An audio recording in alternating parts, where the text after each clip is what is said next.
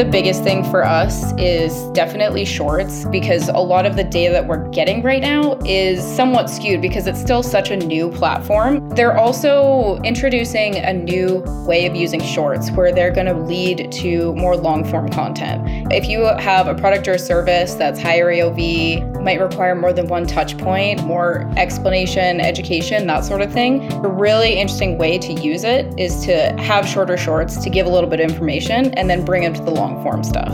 Most brands are already making short form content for Instagram Reels, for TikTok. Just post them in shorts. It's a great way to build views and build that channel without adding a whole ton of extra work for you. Are you ready to grow your audience and revenue? Sendinblue is a multi channel marketing platform that empowers businesses to create stronger customer relationships. Create personalized emails, captivating SMS campaigns, chat, custom landing pages, quick sign up forms, automated workflows, and more instantly. Curious to learn more? Sign up today at sendinblue.com forward slash DTC and enter promo code DTC to get one month free on a premium plan. Do it all with Sendinblue. It's all killer, no filler, the D2C podcast. I'm Eric Dyck.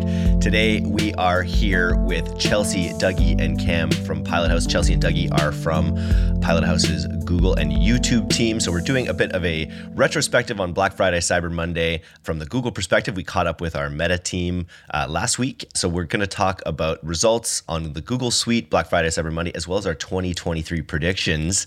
I'm just curious when we talked with the Meta team about results. I think there was no one was expecting like a down year, but everyone was kind of holding their breath a little bit. I think about what results would look like this Black Friday, Cyber Monday versus last. Chelsea, from your perspective, what were you thinking going in, and what were your expect? How were your expectations met with Google performance uh, over Black Friday, Cyber Monday? Well, I mean, for me, going in, being on the creative side, going in, I obviously concerned about um, results in the performance side of things, but you know, it was whether everything was going to be a little bit more stressful, a little bit more on edge. Um, but, you know, talking with a lot of people, we were all going through Black Friday this year a little bit more calm, which is kind of suspicious. And, you know, looking performance wise, we were kind of thinking things might be a little bit, I don't want to say down year over year, but, you know, similar to what they said, just not really sure what it was going to be like on the performance side. And how was it? For the most part, it was it was actually really well. You know, there were a couple accounts where we didn't quite meet you know what we were expecting um, but there was also a lot of areas where we you know went above and beyond you know just looking back there's an account that we worked on that was just paid search at the beginning uh, for Black Friday last year, and we added YouTube in April this year. And then, you know, comparing year over year, we were up in overall revenue 37% for November. So it was really awesome to see, you know, some some huge, huge wins too. Interesting to hear that coming from YouTube too. It's the just all the buzz these days is on just the sheer scope and scale of YouTube. Dougie, from your perspective on Google, how how were things this year? Yeah, I think it was good. Uh, I think, like you said, there was some skepticism, especially given how like the early part of the year had played out. I think a lot of advertisers were a bit worried about Black Friday and Cyber Five overall, especially looking at year over year, right? Like COVID years, COVID curve, people were growing like crazy in 2020, 2021. Um, and I think um, given the slight softness we saw throughout the first three quarters of um, relative softness, right, uh, through uh, 2022, there was some not fear, but certainly some worry about um, how Black Friday and Cyber Five were going to perform. But overall, I think it depends client to client, right? But uh, the vast majority of clients certainly broke year over year records as well. Google has been reporting that over Cyber Five, uh, only four percent growth, which I mean is roughly what we expected. But over the Black Friday day specifically, we did see 12% growth. So that kind of points to consumers holding out for what they presume to be the best deal, right? Like the early sales didn't quite hit as hard, but yeah, overall, uh, definitely positive, but not. Uh, yeah, there was some certainly some skepticism going in. I'm a little embarrassed to say this is the first time I've heard the term Cyber 5 because Cyber Monday clearly does not uh, capture what Cyber Monday is anymore because every sale that I was uh, signed up for went throughout the week. I'm still getting texts from a t shirt company that they're still extending their sales further. So thanks for teaching me about that.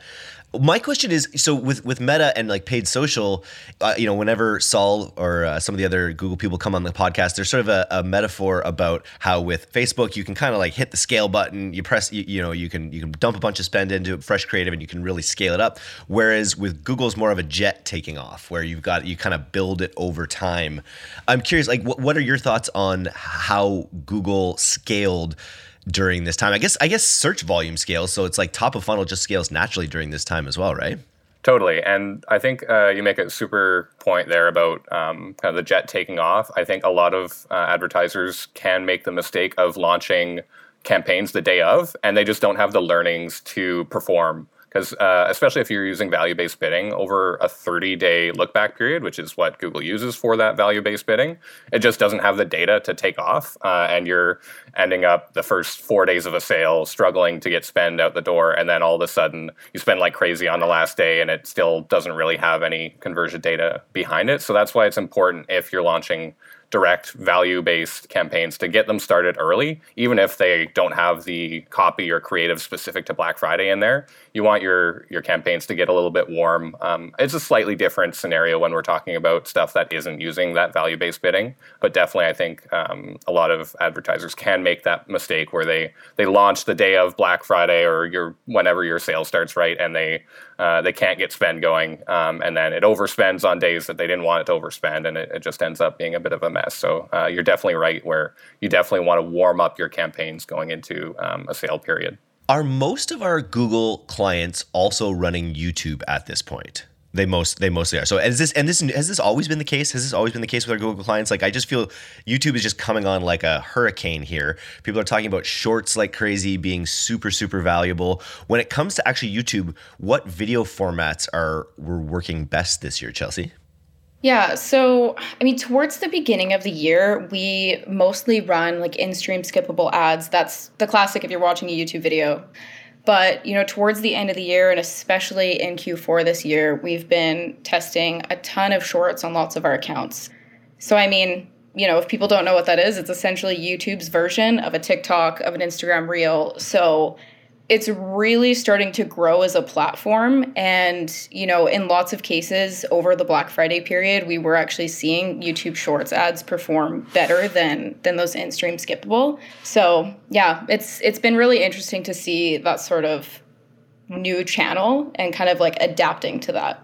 It's it's so you know you think of TikTok and and Instagram they've built their video platforms with the quick hit social video. YouTube's for 10 years, 12 years, 15 years now, been producing these long form, building up this huge, huge audience, and then just putting shorts on as like the cherry on top of their incredible stack. So I can just see it like everyone that I talk. It's funny, I'm, I'm starting to think that you know we have to eat our own medicine a lot here take our own dog food eat our own dog food take our own medicine and start getting way more shorts up because we have a youtube channel we just put our long form content there if people want to see it but we have to start getting more short form content than there because that's really where you're going to catch the eyes of most new shoppers regardless of the season at this point on youtube probably right yeah, and that's one thing I've been telling a lot of our, our clients at Pilothouse is, you know, most brands are already making short form content for Instagram Reels, for TikTok. So, you know, just post them in shorts. It's it's a great way to to build views and and build that channel, you know, without adding a whole ton of extra work for you.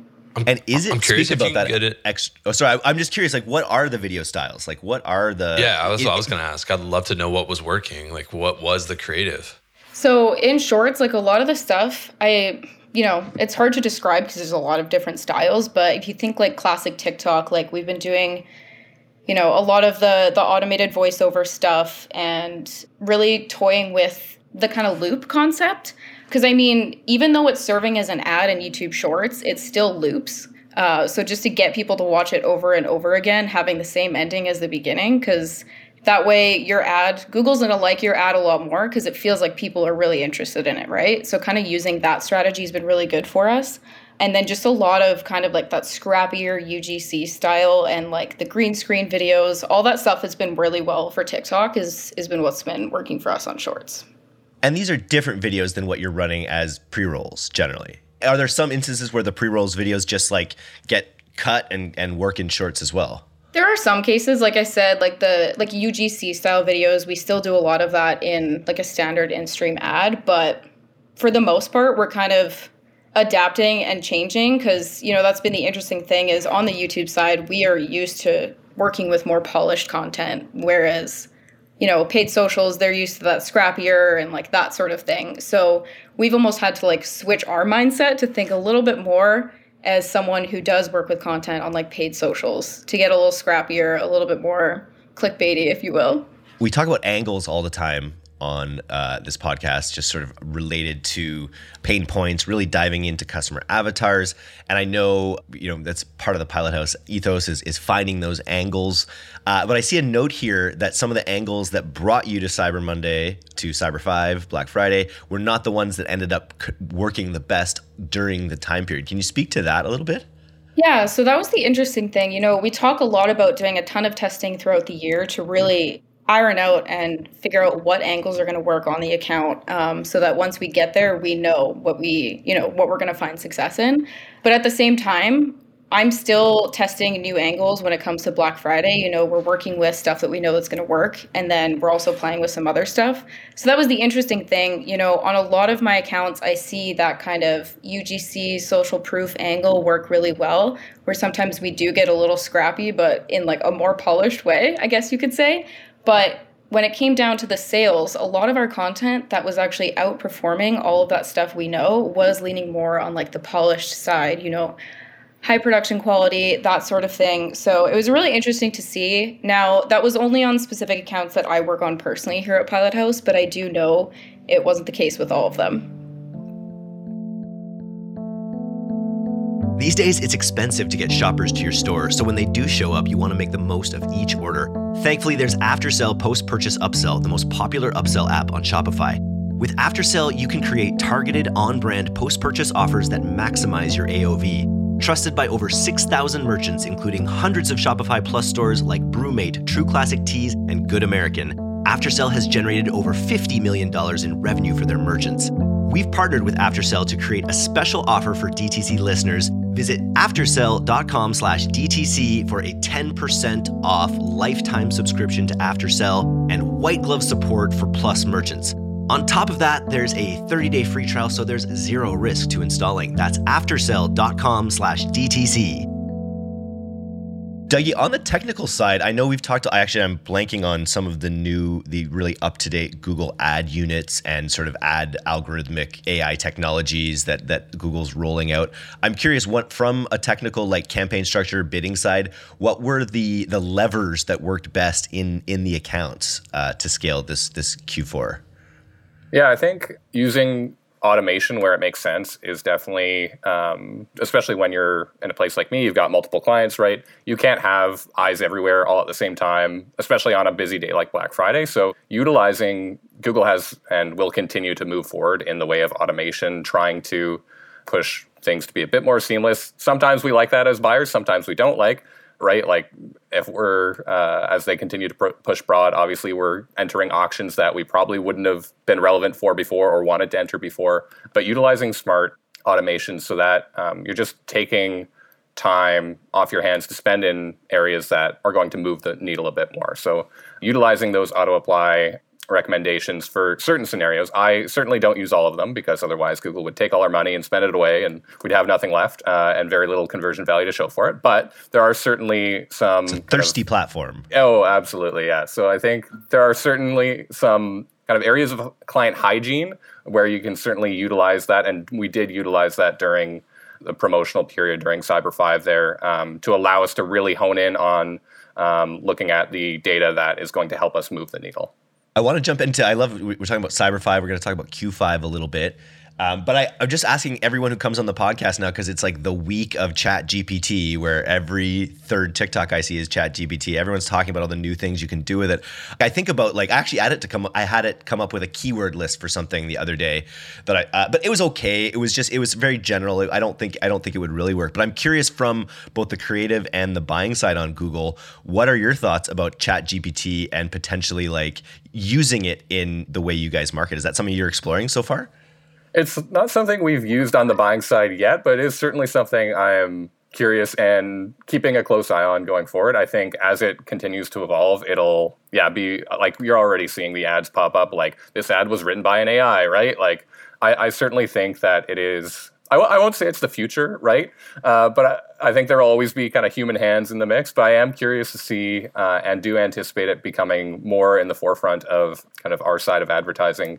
Curious to see where it goes. I'm with like how many users are hopping on board. I'm I'm wondering when and where the monetization comes in on their front. Like they're they're going to be uh, yeah quite the force going forward. I think it's pretty funny too. I brought it up. I had started a chat with Saul, the head of Google because I, I've seen a bunch of people saying that this is the first time in the history of the internet. Google basically started the internet, the search engine that started the internet. This is the very first time where you can see a glimmer of like a challenge on the horizon for Google a little bit, where it's like now instead of like searching for something and scrolling through a hundred you know listings and then trying to find your recipe and having to scroll through eight scrolls of backstory on your recipe for SEO rankings, like now there's literally this engine that can just give you an answer that makes perfect sense sense as soon as you ask it for exactly what you asked for, and can then you can play jazz with it and and get more and more depth and more and more things. Uh, he scoffed at this entirely. He's like, "That's utterly ridiculous, of course. Uh, but we're trying to be controversial on the podcast. So uh, yeah, I, I, don't know. I don't know what I'm asking here. I, I, don't, I don't think anyone's spelling the end for Google. And I think you bring up a really good point, Dougie. Is like Google seamlessly brought in information, uh, this ability to like you know give you great information with that great ability to monetize. I'm sure AI will will be able to do it as well. But I'm, I'm curious to follow that space, see how it goes. What about on the creative side, Chelsea? It's funny. Yesterday, I was uh, we're, we're launching our, our next live event, and I needed an early bird icon. I wanted a we're actually a super early bird. We're selling super early bird tickets, so I literally went on on the other one on DALL-E and was like, okay, I need an 8-bit icon of a early bird, which is a lark. I found out, so I want a, I want an icon of a lark in a superhero costume, and boom, we now have an 8-bit little icon that we have like running along the bottom of our sail. And I'm like, okay, I'm, I felt so good that I was in, integrating AI. Chelsea, anything uh, from your thoughts from your side? you know, like Dougie said, I haven't dabbled in it really at all yet, but I can see it being really interesting in terms of you know, even if it's not doing the entirety of the work for us, could be interesting for like ideating ideas, you know? Because you know, when you have an idea in your head, but you're not really sure how to articulate it, I think it could be useful in there, you know? And even, you know, in like angle generation, tossing some ideas in there and just seeing what you get back, you never know. I've used that a couple times now. I've actually had it write, like, you know, we're building the education side of our business, and I had it write avatars about a teacher who is no longer loving their teaching job and they wanted to learn more about digital marketing. It writes this whole story about this person. So I think I think you're you might be onto something there when it comes to fleshing out angles, fleshing out like ways of, of thinking about things. And I think you're ultimately right too. People are like, oh, it's gonna take over. It's it's gonna we're you know, we're just gonna become more cyborgs where we learn to use it. The people that, you know, if you're an essay writer in school, you're gonna have to do it with pen and paper from now on going forward probably. But for people in professionally like they're just going to find ways to use it effectively. And and, and again it's its ability to produce great answers is often dependent on your ability to ask great questions. So it's going to be interesting to see Okay, well, on to Q5. So Q5, it's funny. Cyber 5, Cyber Monday's extended five days and beyond. Now we're into Q5, the secret quarter that exists during this holiday period into the new year, and new you. There's also the, I, I guess, like there's last minute gifting. I think I'm, I'm all caught up on my gifts here. But what are we doing in this period after uh, Cyber 5 to cap- make sure that we get into the next year in the best way possible? Is that a Dougie question? Yeah, so I'll, I'll speak to it. Uh, I think one of the big things around this time is shipping and pushing urgency around your holiday cutoff. And not just pushing urgency around your holiday cutoff, but also leveraging your shipping costs if you have good shipping costs. Like, I think what we've seen through the year, shipping costs are going up and up and up, right? As container costs go up and up and up. I think if you ha- offer free shipping or even pretty cheap shipping, you need to be pushing that right now. And that's definitely something we're leveraging and seeing success in um, on the Google side of things. Anything on the creative side for Q5, Chelsea? Yeah, you know, a lot of what Dougie said, we're just really leveraging a lot of last chance to get it for Christmas, um, using shipping deadlines, the free shipping. Um, and then, you know, I mean, if if you're running promos right now, just like last sale of the year, that sort of thing, just anything that creates a little bit of urgency is pretty successful this time of year. And I think we touched on this already, obviously, but in 2023, Chelsea, what are you most excited about on the Google platform? Yeah, so we did briefly touch on it, but I would say the biggest thing for us is definitely shorts. Like I said, it's it's something new that that we get to learn since we're usually like I said on the more polished side of things. So it'll be really interesting to get more into shorts and and see because a lot of the data that we're getting right now is obviously like valid data, but it's it's somewhat skewed because it's still such a new platform. So I'm excited to dive into that. And they're also um, introducing a new kind of way of using shorts where they're going to lead to more long form content. So, you know, if you have a product or a service that's higher AOV, might require more than one touch point or just needs more, you know, explanation, education, that sort of thing, it's a really interesting interesting way to use it is to have shorter shorts to give a little bit of information and then bring them to the long form stuff that's music to my ears. Uh, be, as someone, we produce long form content on the platform, and I was just thinking about that. Of okay, we're going to put a bunch of clips out, but how do we make sure our goal is to have them watch the long form content? Do shorts really accomplish that? It's good to know they're building that connection out. Makes perfect sense. What about you, Dougie? What are you excited about 2023? Yeah, even before I get to that, I think uh, just one final note on Q5. I think uh, one thing people listening should be a bit aware of, uh, although Q5 isn't as big a thing on Google, and I'm with some of the other Pilothouse members where Q5, quarter five doesn't make any sense to call it that, but I think it's great marketing by Facebook and Google and the people that own these these huge conglomerates. But I do think there is certainly some potential for advertisers to start pushing a bit of spend in the final weeks of the year here because you're going to get your cheapest CPCs of the year. You're going to be buying traffic at a discount that, in theory, is going to come back in 2023. So maybe not as much of a focus on the last click purchase now mentality for these final few weeks post the holiday cutoff, right? Uh, but definitely you should start thinking about buying some uh, users at a discount now because it's going to be as cheap as you can get it. And these are still people coming to your site, spending valuable time on site, getting to know your brand that are presumably going to come back and buy in 2023. Uh, so before I get to 2023, I just wanted to throw that out there as something uh, we should all be all be aware about. But in terms of 2023,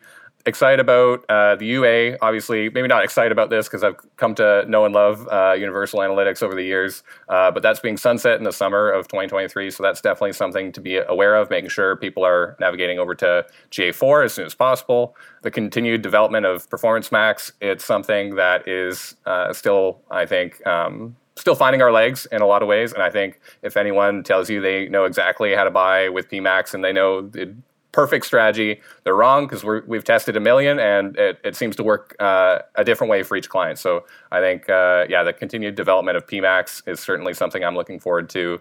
Um, as well, the there's a couple current betas that I'm hoping will be rolled out in 2023 for um, all of the listeners as well. A B testing shopping versus PMAX. So in that same vein, are we seeing performance perform?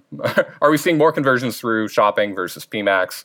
Or is it a mix, right? There's certain clients we have that are only running PMAX or only running shopping or a mix of both. Having that split test is very, very interesting to me as well. Um, going back to the YouTube side of things, value based bidding currently in beta, but uh, excited to see that rolled out for uh, 2023 as well. So a little bit more focus on the YouTube side for that direct attribution, um, less of a focus on awareness there, and yeah, being able to bid based on conversion value rather than um, CPA. So uh, a couple of things that I'm excited for that are currently in the works, um, but coming down the pipe for I think everyone in 2023. I'm really excited for uh, shorts to long form content. Right now, with shorts, you're choosing to send generally to a product, I guess. Right now, it's the call to action goes to a product. So, marketers will have to figure out that pipeline as to whether it makes sense to send directly to a product from a short, directly to a longer form video, and then to the. Because I guess longer form videos don't often have a great call to action to get to the product. Could be part of the problem there. Be good when you're trying to build your audience and own your audience's attention, but might be a little bit harder for direct response potentially. I might use this opportunity to plug the YouTube Partner Program. yeah. So, YouTube Partner Program, I mean, super basically put, it, you have to be a part of that program to monetize YouTube channel. So, what you typically can do with a feature with YouTube with their link cards is just link to other videos within YouTube.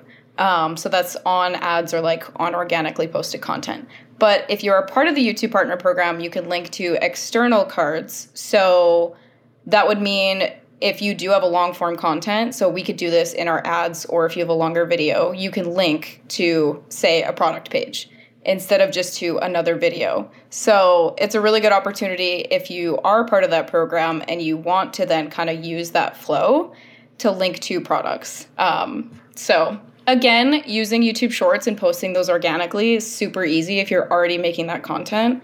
And it does kind of get you closer to those thresholds of being able to apply to the YouTube Partner Program. So, yeah, that's another thing that we're really pushing for a lot of our accounts to uh, work towards because we've seen some some success with it already, adding those external link cards. So, well, we're going to go offline and consult on um, our YouTube channel because right now our, we get most of our listens on audio and almost all of the comments on YouTube. If you're listening to this, go to our YouTube channel and, and, upvote it. Most of the comments on our YouTube video are like, "How are you getting this content? Is great. How are you getting so few views on it?" And I think it's because we've just done YouTube as an afterthought. So maybe we can connect and you guys can help me grow grow our YouTube presence a little bit better. Yeah, absolutely. Very cool. Thanks for coming on the All Killer No Filler podcast today. It was both of your first times, and you were both excellent. Thank you so much. Thanks for having us. Yeah, thanks, Eric. Thanks for listening to today's episode. If you're not getting the D2C newsletter, you can subscribe for free at directtoconsumer.co. And if you want to learn more about Pilothouse's all killer, no filler services, take off to pilothouse.co. I'm Eric Dyck, and this has been the D2C podcast. We'll see you next time.